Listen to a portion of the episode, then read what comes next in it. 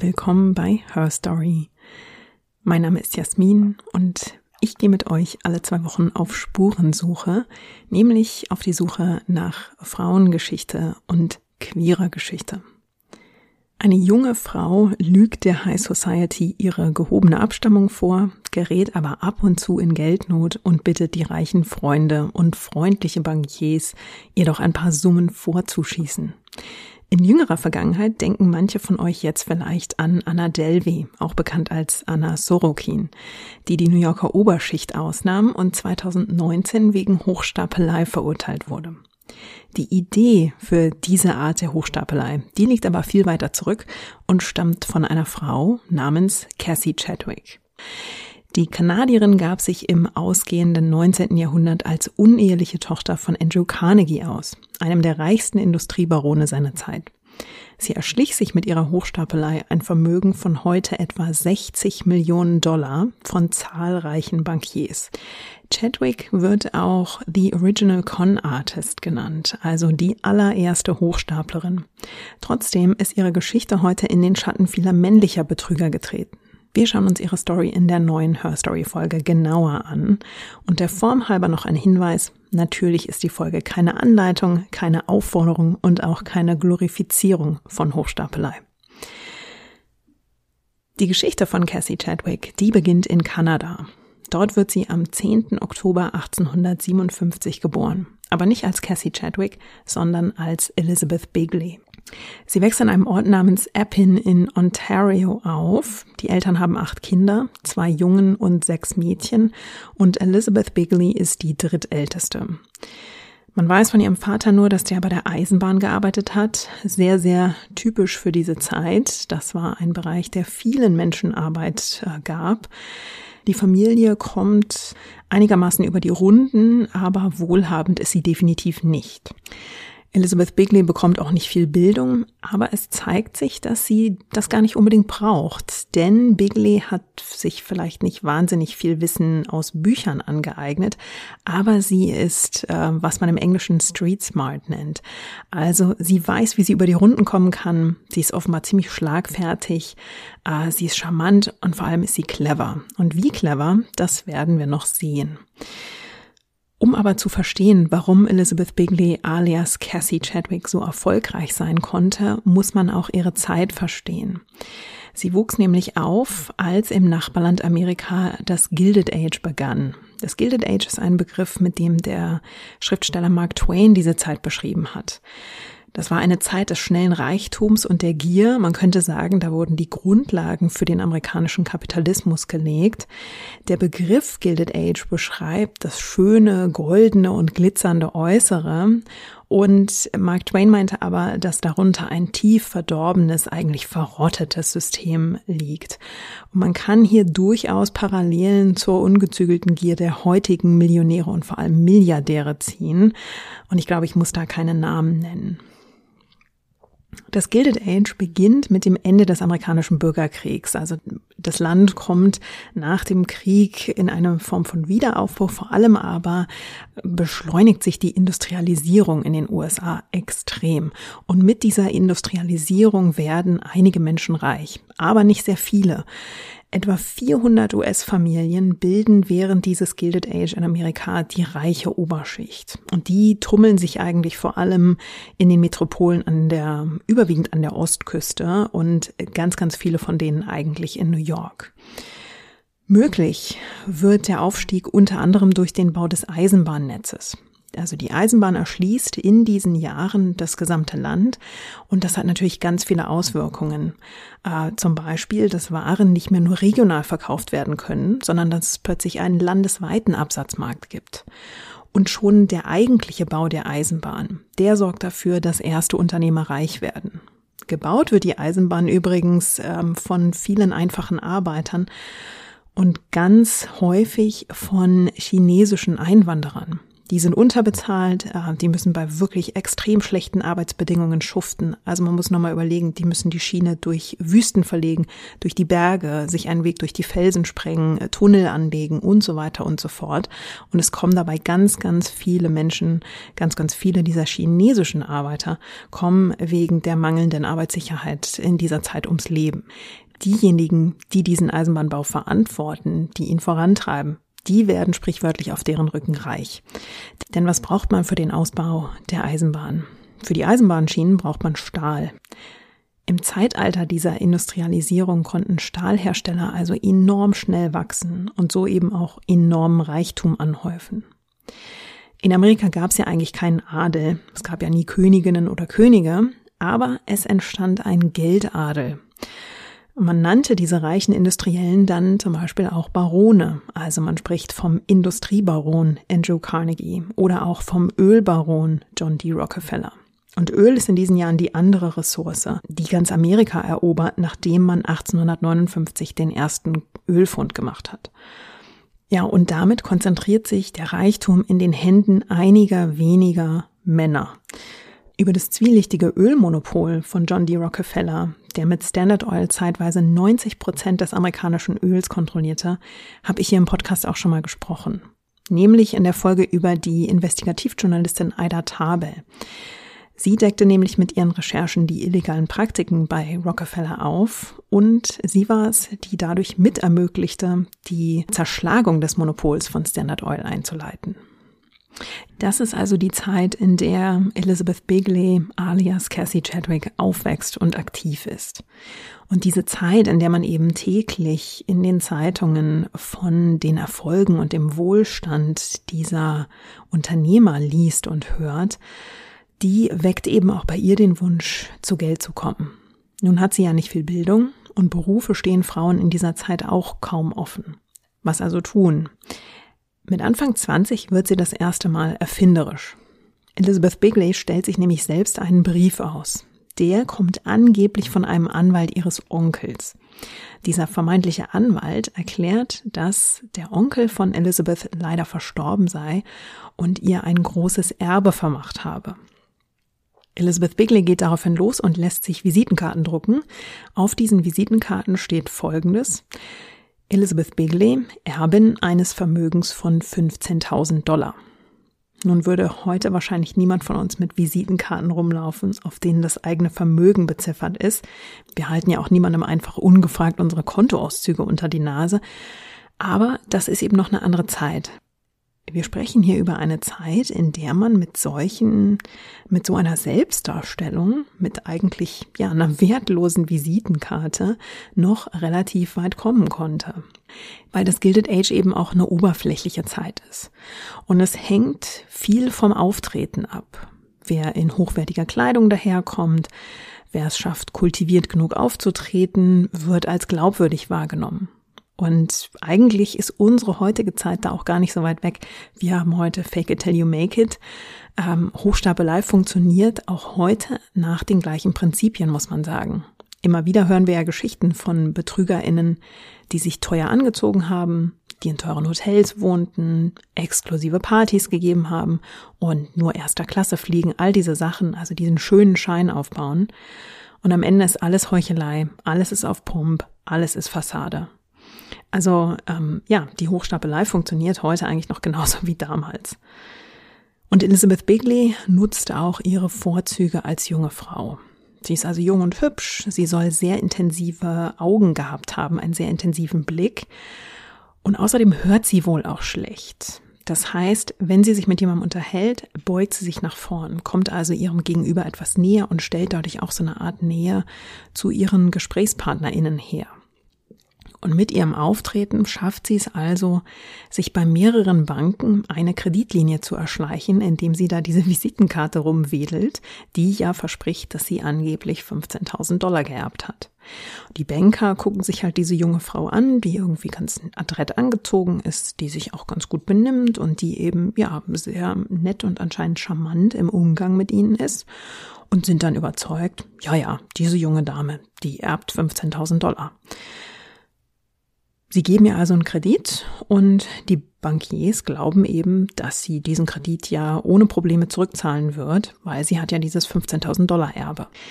Und das ist eigentlich so das erste goldene Ticket für Elizabeth Bigley. Und sie geht direkt auf Shoppingtour. Sie quartiert sich in einem noblen Hotel ein, sie kauft Schmuck. Und weil sie aber so schnell so viel Geld ausgibt, wird dann doch der ein oder andere Banker doch neugierig und vielleicht auch ein bisschen misstrauisch. Man hört sich also doch mal ein bisschen genauer um, es wird doch mal ein bisschen genauer recherchiert und dann wird plötzlich klar, diese Elizabeth Bigley, die erbt ja gar keine 15.000 Dollar. Das Ende vom Lied. 1879 landet Bigley mit 22 Jahren zum ersten Mal vor Gericht. Und es soll nicht das letzte Mal sein. Vor Gericht verfällt sie auf die Strategie, sich zu benehmen, als sei sie nicht ganz bei Sinnen, also als sei sie ein bisschen verrückt. Und sie schafft es tatsächlich, dass man sie, ja, streng verwarnt, aber freispricht. Und die Eltern beschließen, Elizabeth zu ihrer älteren Schwester Alice zu schicken, die mittlerweile mit ihrem Ehemann in Amerika lebt. Und zwar in Cleveland. Also die ältere Schwester soll quasi einen guten Einfluss auf Elizabeth ausüben, aber dieser Plan wird ziemlich grandios scheitern. Denn Elizabeth Bigley kommt bei ihrer Schwester an und wiederholt relativ schnell die Masche, die sie schon in Kanada ausprobiert hat. Sie ist ja hier in einer neuen Stadt, hier kennt sie niemand, dann kann sie ja mit dem ganzen Ding nochmal von vorne anfangen. Mittlerweile gibt sie sich als reiche Erbin aus Irland aus und nennt sich Miss Bestedo. Vielleicht versucht sie ja auf diese Art auch zu überspielen, dass sie einen kanadischen Akzent hat. Es funktioniert aber jedenfalls, die Banken geben ihr wieder Geld und als die Banken Sicherheiten verlangen für ihre Kredite, überlegt Elizabeth Bigley kurz und gibt dann die Möblierung im Haus ihrer Schwester als Sicherheit an. Die Banken haben also ein Pfand auf die Möbel und wissen natürlich nicht, dass das die Möbel der Schwester sind, sondern denken, das gehört alles Elizabeth Bigley. Das geht natürlich auch nicht lange gut. Irgendwann stehen die Banker vor der Tür und wollen die Möbelstücke pfänden und äh, ja, Bigleys Schwester Alice und ihr Schwager fallen aus allen Wolken. Und es hängt natürlich nicht nur der Haussegen schief, sondern äh, die Schwester schmeißt Elizabeth dann auch raus. Elizabeth Bigley quartiert sich unter neuem Namen in einer Pension ein.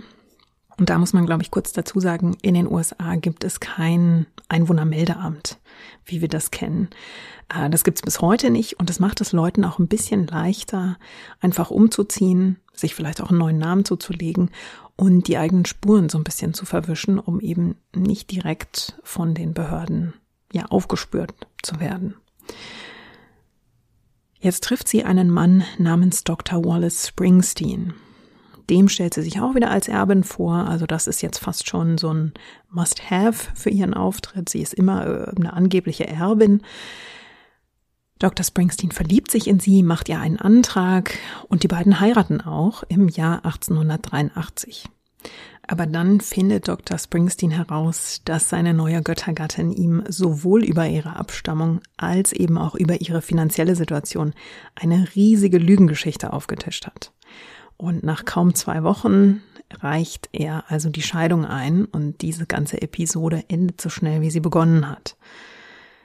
Bigley zieht für kurze Zeit nach Kanada zurück, bevor sie ihr Glück dann erneut in Amerika versucht. Diesmal in Pennsylvania.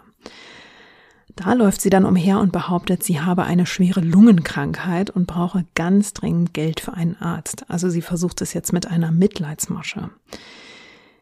Ähm, es gibt Berichte, dass sie eine Nadel mit sich herumführt und sich damit dann heimlich in unbeobachteten Momenten ins Zahnfleisch piekst oder sticht, das dann zu bluten beginnt. Und vielleicht hustet sie dieses Blut dann in ein Taschentuch, um die Menschen von ihrer Lungenkrankheit zu überzeugen. Irgendwie schafft sie es jedenfalls, da überzeugende Auftritte hinzulegen, denn die Leute spenden voller Mitleid Geld für sie und dreimal dürft ihr raten, Elizabeth Bigley macht sich damit natürlich über alle Berge.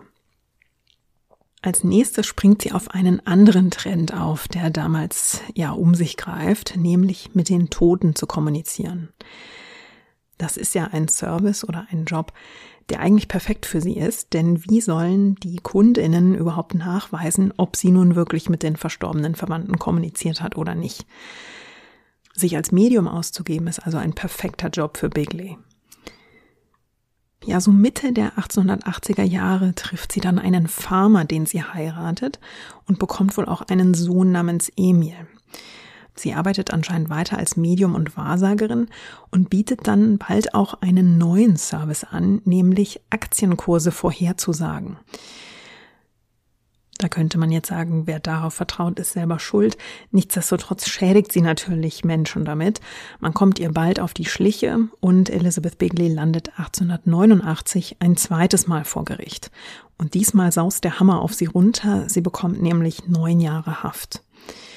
Die muss sie in Toledo in Ohio absitzen. Allerdings benimmt sie sich hinter Gittern so gut, dass sie schon 1893 vorzeitig entlassen wird, also nach nicht mal ganz der Hälfte der Zeit. Man legt aber vorher noch eine Akte an und macht auch ein Porträtfoto von ihr. Und in dieser Akte wird sie relativ genau beschrieben, ihr Äußeres, ähm, dass sie eine kleine Narbe hat und eben welche Masche sie betreibt, mit welcher Masche sie Menschen betrügt. Und diese Akte, die, ja, die spielt quasi dann nochmal eine zweite Rolle etwas später in ihrem Leben. Nach ihrer Entlassung lässt sie sich dann wieder in Cleveland nieder und nennt sich jetzt Cassie Hoover. Und sie eröffnet dann ein Etablissement, das relativ unterschiedlich beschrieben wird. Manchmal wird es als hm, so eine Massageklinik beschrieben. Es wird auch immer wieder als Bordell beschrieben. Und beides kommt mir aber eigentlich ein bisschen untypisch für sie vor, denn wenn man bedenkt, dass sie bisher eigentlich immer irgendwelche Wege gesucht hat, mit denen sie ohne viel Arbeit ähm, an Geld kommen konnte, dann scheinen mir das äh, zwei arbeitsame Wege, die irgendwie untypisch für sie sind. Also ich könnte mir eher vorstellen, dass sie vielleicht ähm, einige Frauen hatte, die für sie gearbeitet haben, egal ob das jetzt ein Massagesalon war oder ein Bordell. Dieser Teil ihrer Biografie, der bleibt also relativ schwammig, aber in dieser Zeit trifft sie einen Witwer namens Dr. Leroy Chadwick. Die beiden heiraten 1897 und fortan nennt sie sich Cassie Chadwick, also der Name, unter dem sie berühmt und berüchtigt wird. Sie hat jetzt einen sehr reichen Ehemann, der im reichen Viertel von Cleveland lebt, nämlich an der Euclid Avenue, die auch als Millionaires Row bekannt ist. Sie lebt also in einem großen Haus, sie ist mehr als gut versorgt und sie hat Zugang zu jeder Menge Geld. Das hat sie sich immer gewünscht. Und dieses Geld, das gibt sie jetzt mit vollen Händen aus. Sie kauft zum Beispiel ein Möbelstück, das mir so noch nie untergekommen ist, ein Musiksessel. Wenn man sich da draufsetzt, dann spielt er ein Musikstück ab. Apropos Musik, sie kauft acht Konzertflügel. Denn warum nur einen kaufen, wenn man auch acht besitzen kann? Ja, und dass sie Unmengen an Geld für Kleidung und Schmuck ausgibt, das ist ja das dürfte ja auch nicht mehr überraschen. Und ihr Ehemann, der beobachtet das und dem ist das auch langsam schon so ein bisschen unheimlich und ähm, dem wird das auch schnell ein bisschen viel. Also die beiden scheinen sich relativ schnell ein bisschen zu entfremden. Und weil Cassie Chadwick jetzt so schnell so viel Geld ausgibt, muss sie die Kassen ja auch irgendwie wieder auffüllen. Und jetzt wird's interessant, weil sich jetzt eben zeigt, dass sie ähm, ja diese Gesellschaft, in der sie lebt, ziemlich gut durchschaut, vor allem wenn es um Finanzgeschäfte geht. Sie behauptet jetzt, dass sie die uneheliche Tochter von Andrew Carnegie ist, einem der reichsten Amerikaner der damaligen Zeit. Carnegie hat auch tatsächlich eine Tochter, Margaret, aber die ist sein einziges Kind. Er hat keine illegitime Tochter. Kurz ein paar Worte zu Andrew Carnegie. Der wurde in Schottland geboren und kam dann als Teenager nach Amerika und war mit kaum 30 Jahren bereits Direktor einer Eisenbahngesellschaft. Reich ist er dann aber mit Stahl geworden. Und ähm, er wird so wohlhabend und so reich, dass er an den Punkt kommt, an dem er sich fragt, warum bin ich eigentlich so reich geworden, aber andere nicht? Und er macht sich darüber also länger Gedanken und schreibt seine Theorien dann 1889 auch auf in einer Schrift namens The Gospel of Wealth, also das Evangelium des Reichtums. Und Andrew Carnegie entwickelt die Überzeugung, dass manche Menschen eben zum Reichtum berufen sind, andere aber nicht. Er gibt relativ offen zu, dass er so hart für seinen Reichtum gar nicht arbeiten musste, dass er einfach nur ein Näschen dafür hatte, zur richtigen Zeit am richtigen Ort zu sein.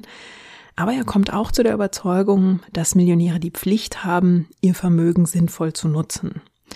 Und deshalb beschließt er, einen Großteil seines Vermögens dann auch für gute Zwecke einzusetzen. Also er findet, die Reichen sollten ihr Vermögen nicht vererben, sondern sie sollen es für das öffentliche Wohl einsetzen. Also für Einrichtungen wie Bibliotheken, vielleicht Krankenhäuser, Schulen und so weiter.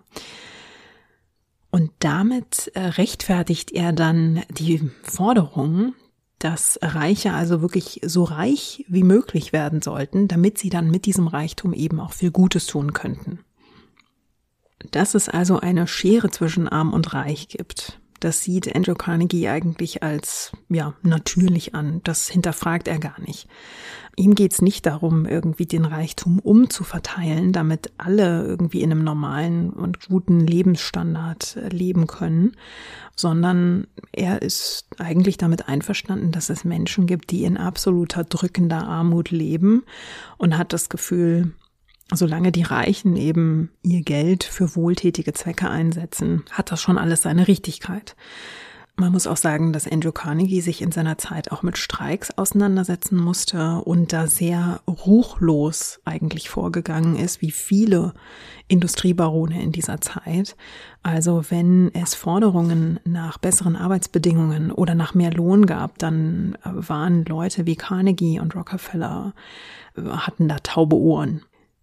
Also das heißt, ähm, seine Theorie, das Geld dann für wohltätige Zwecke wegzugeben, die mag oberflächlich einigermaßen philanthropisch und nett klingen, aber eigentlich kann man schon sagen, dass diese Industriebarone ihren Reichtum wirklich auf dem Rücken einfacher Leute auch sehr ruchlos ja, mit angehäuft haben und dann eigentlich als Philanthropen versuchen, sich ja das Ansehen in der Gesellschaft wieder sprichwörtlich zu erkaufen.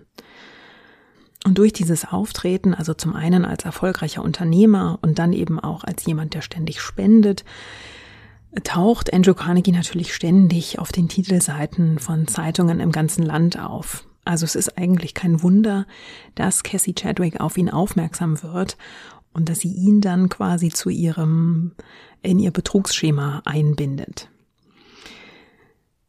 Im ersten Schritt erschwindelt sie sich zunächst mal weitere Millionen, indem sie zu Bankiers geht und denen erzählt, sie habe da beim Scheckbuch ihres Ehemanns ein bisschen über die Stränge geschlagen, aber sie habe ja selbst ein Vermögen, komme da nur leider gerade nicht ran, ob die Bankiers ihr vielleicht mit einem kurzen Kredit aus der Patsche helfen könnten. Dann wedelt sie da ein Paket von Papierkram rum, sehr offiziell aussehende Briefe, die ihr bescheinigen, dass sie eine reiche Erbin ist, die ihr angebliches Vermögen auflisten und so weiter. Und die Bankiers gucken so genau gar nicht hin und sagen ihr mit Freuden die Kredite zu. Und nachdem sie dann beschlossen hat, sich als Andrew Carnegies Tochter auszugeben, spannt sie einen recht nichtsahnenden Rechtsanwalt für sich ein. Dieser Anwalt namens James Dillon, den wickelt sie eigentlich regelrecht ein. Sie fragt ihn nämlich, ob er sie denn äh, zum Haus ihres Vaters begleiten würde. Er stimmt zu, die beiden fahren los und kommen dann zum Stehen vor dem Haus beziehungsweise der Villa von Andrew Carnegie. Chadwick bittet ihn dann doch zu warten, während sie mal schnell reinhuscht und mit ihrem Vater spricht. Sie kommt nach 20 oder 30 Minuten wieder raus und dieser Rechtsanwalt denkt jetzt natürlich, sie hat also wirklich mit Andrew Carnegie gesprochen. Tatsächlich stand Cassie Chadwick unten im Foyer und verwickelte eins der Dienstmädchen in ein längeres Gespräch, weil sie angeblich sich eine Empfehlung für ein gutes Dienstmädchen geben lassen wollte. Als sie zurückkommt, hält sie dem Anwalt dann ein Schreiben unter die Nase. Und dieses Schreiben bezeugt angeblich, dass Andrew Carnegie für sie einen Fonds von 11 Millionen Dollar aufgesetzt hat, was damals enorm viel Geld ist. Und diesen Fonds, den soll sie angeblich nach seinem Tod bekommen. Ist eigentlich ganz klug, was sie hier macht, denn sie nutzt die Neugier vieler Menschen aus und sie nutzt eben auch die Lust der Menschen an Klatsch und Tratsch aus. Indem sie sich also als unehrliche Tochter ausgibt und dem Anwalt dann auch absolut Stillschweigen abverlangt, kann sie sich eigentlich schon an drei Fingern abzählen. Natürlich erzählt er das weiter, weil das einfach eine Sensation ist. Dieser Mann, der fast täglich in der Zeitung steht, hat also ein kleines, dunkles Geheimnis. Sowas lieben die Leute ja. Und Anwalt Dillon kann das eben auch nicht für sich behalten. Die High Society tratscht also bald. Und dieses Geschwätz, das gibt ihr halt auch Glaubwürdigkeit, wenn sie dann bei den Bankiers vorspricht, weil die natürlich auch schon mal so Gerüchte gehört haben. Dann taucht sie also bei einem Bankier namens Ira Reynolds auf und bittet ihn, ob sie Unterlagen in einem seiner Bankschließfächer hinterlegen kann. Sie taucht auf, hinterlegt also einen sehr dicken Umschlag, verschwindet wieder und meldet sich dann aber kurz danach bei dem Bankier und sagt, ach herrje, ich habe ja völlig vergessen, mir eine Liste der Unterlagen anzulegen. Also ich muss ja irgendwo eine Übersicht haben, was ich jetzt alles in diesem Bankschließfach deponiert habe. Ob ihr nicht der nette Banker eine Liste schnell zustellen könnte. Dann sagt sie ihm nochmal, was da alles drin ist. Ira Reynolds schreibt das alles auf, auf einem Stück Papier mit dem Briefkopf seiner Bank und übergibt das Ganze dann Cassie Chadwick. Und voilà, jetzt hat sie also ein offizielles Dokument von einer Bank, das ihr ein Vermögen von mehreren Millionen Dollar attestiert. Mit dem zieht sie dann weiter zur nächsten Bank und trifft zum Beispiel den Bankier C.T. Beckworth von der Citizens National Bank of Oberlin. Der glaubt ihr wirklich jedes Wort, das über ihre Lippen kommt, der ist felsenfest davon überzeugt, dass hier eine Tochter von Andrew Carnegie vor ihm sitzt und der gibt ihr Kredit nach Kredit nach Kredit. Also wirklich einen nach dem anderen. Aber wie das mit Krediten ebenso ist, irgendwann werden sie fällig. Und der arme C.T. Beckworth bittet Cassie Chadwick dann immer wieder, doch die Kredite zurückzuzahlen. Und sie hat so viele Kredite aufgenommen, die sie eben alle nicht zurückzahlt, dass Beckworth immer verzweifelter wird, weil seine Bank jetzt wirklich auch in Schieflage gerät. Also die haben einfach so viele Ausstände, alles an diese eine Frau, die nichts davon begleicht, ähm, dass die Bank ja auf der Schwelle zum Bankrott steht. Beckworth ist so verzweifelt, dass er persönlich bei ihr auftaucht, dass er sogar mal in Ohnmacht fällt, dass er ihr sogar mit Suizid droht und sie bleibt vollkommen ungerührt. Dann treibt sie das Ganze aber noch einen Schritt weiter und leiht sich im November 1904 noch einmal 190.000 Dollar bei einem Mann namens Herbert B. Newton. Und der lässt sich anders als Mr. Beckworth nicht einfach so einwickeln. Als sie Newton nicht bezahlen kann, als der von seinem Geld nichts sieht, äh, fackelt er nicht lange und zerrt sie vor Gericht. Und jetzt werden auch die anderen Banken darauf aufmerksam, dass hier was nicht stimmt. Cassie Chadwick versucht, sich ganz eilig nach Europa abzusetzen und wird gerade noch rechtzeitig in New York verhaftet. Da soll sie nochmal einen Gürtel getragen haben, in dem sie auch Geld versteckt hatte, auch nochmal über 100.000 Dollar. Ja, und während seine Frau mit ihrem Betrug Schlagzeilen macht, reist Leroy Chadwick tatsächlich nach Europa, nimmt auch seine Tochter mit. Der äh, verkrümelt sich also, um diesem Skandal zu entgehen. Und irgendwann stellt dann auch jemand die Verbindung zu dieser Akte her, die noch im Gefängnis schlummert. Also die mit dem Porträtfoto von Elizabeth Bigley und die, in der beschrieben ist, welche Art von Betrügereien ihre Masche sind. Und da, ja, da dämmert es dann sehr vielen Bankern in Cleveland, dass sie einer sehr gewieften Betrügerin aufgesessen sind und ja, dass sie dieses Geld wahrscheinlich nicht wiedersehen werden. Bigley behauptet auch nach ihrer Verhaftung immer noch ihr Vater, Carnegie, der werde das alles schon richtig stellen. Andrew Carnegies Haus wird belagert, er taucht dann sogar im Gerichtssaal auf. Er scheint aber eher amüsiert von dieser ganzen Geschichte, denn er sagt den Reportern, eigentlich beweist der Skandal ja nur, wie gut sein eigener Ruf ist und wie gut seine eigene Kreditlinie ist, wenn also eine Frau mit der Story als uneheliche Tochter so viel Geld erschwindeln kann. Das zeigt ja nur, wie vertrauenswürdig er selber ist. Ja, der Prozess beginnt also und Elizabeth Bigley ja, beginnt eigentlich in dieser Zeit auch so ein bisschen eine Show. Sie fällt ständig in Ohnmacht. Vielleicht versucht sie wieder, sich als, ja, halb unzurechnungsfähig darzustellen. Aber das Gericht ist ziemlich unbeeindruckt davon und verurteilt sie am 11. März 1905 zu elf Jahren hinter Gittern. Bigley bricht dann mit einem Weinkrampf zusammen, sie schreit, man solle sie gehen lassen und simuliert dann zum Schluss als krönenden Abschluss nochmal einen Ohnmachtsanfall direkt neben dem Richter. Es hilft aber nichts, sie wird ins Gefängnis überstellt und dort sitzt sie ihre Strafe knapp zwei Jahre ab, bevor sie sehr krank wird und sie stirbt tatsächlich nach nur zwei Jahren an ihrem 50. Geburtstag am 10. Oktober 1907. Als Todesursache wird Neurasthenie angegeben, eine totale Erschöpfung der Nerven, vergleichbar mit dem heutigen Burnout. Ob das wirklich die Todesursache war, steht auf einem anderen Blatt, ist auch bis heute ähm, eher umstritten. Aber was bleibt von dieser Frau?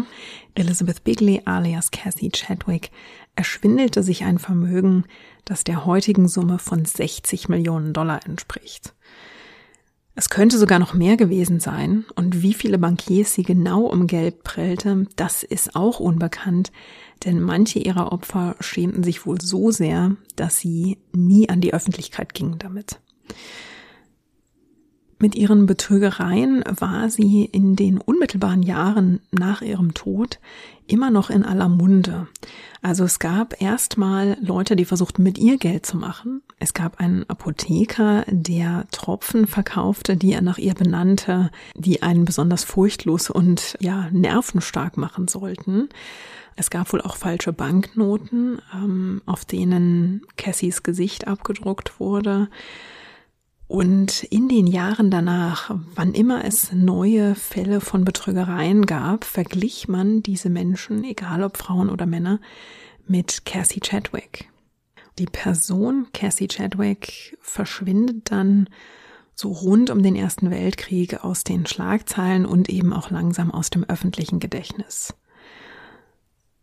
Die Hochstapelei, die sie ziemlich perfektioniert hat, die ist aber natürlich zeitlos. Die gibt's bis heute.